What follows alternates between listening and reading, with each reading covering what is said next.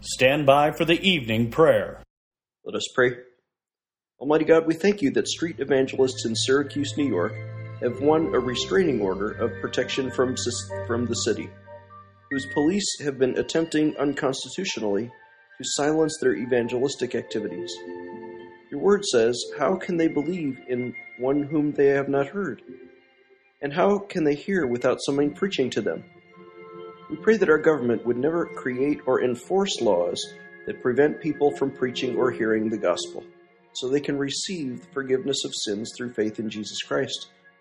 In Jesus' name, Amen.